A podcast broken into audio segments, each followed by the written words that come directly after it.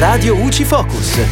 Ciao amici di Radio UCI, io sono Giulia. In questo Focus Fisco parliamo del cosiddetto decreto legge carburanti perché nella giornata di ieri è arrivato il via libera del Consiglio dei Ministri. Il provvedimento interviene con nuove misure su tutta la questione dei rincari del carburante e proroga fino al prossimo 8 luglio il taglio delle accise.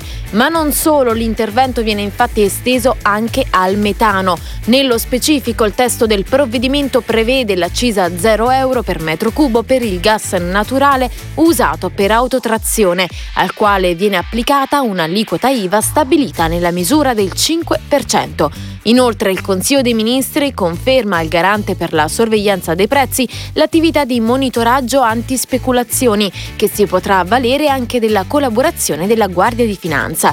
Il garante avrà il compito di monitorare l'andamento dei prezzi, anche relativi alla vendita al pubblico e, nel caso del metano, controllerà l'andamento nell'ambito dell'intera filiera di distribuzione commerciale. E per ora è tutto, al prossimo Focus.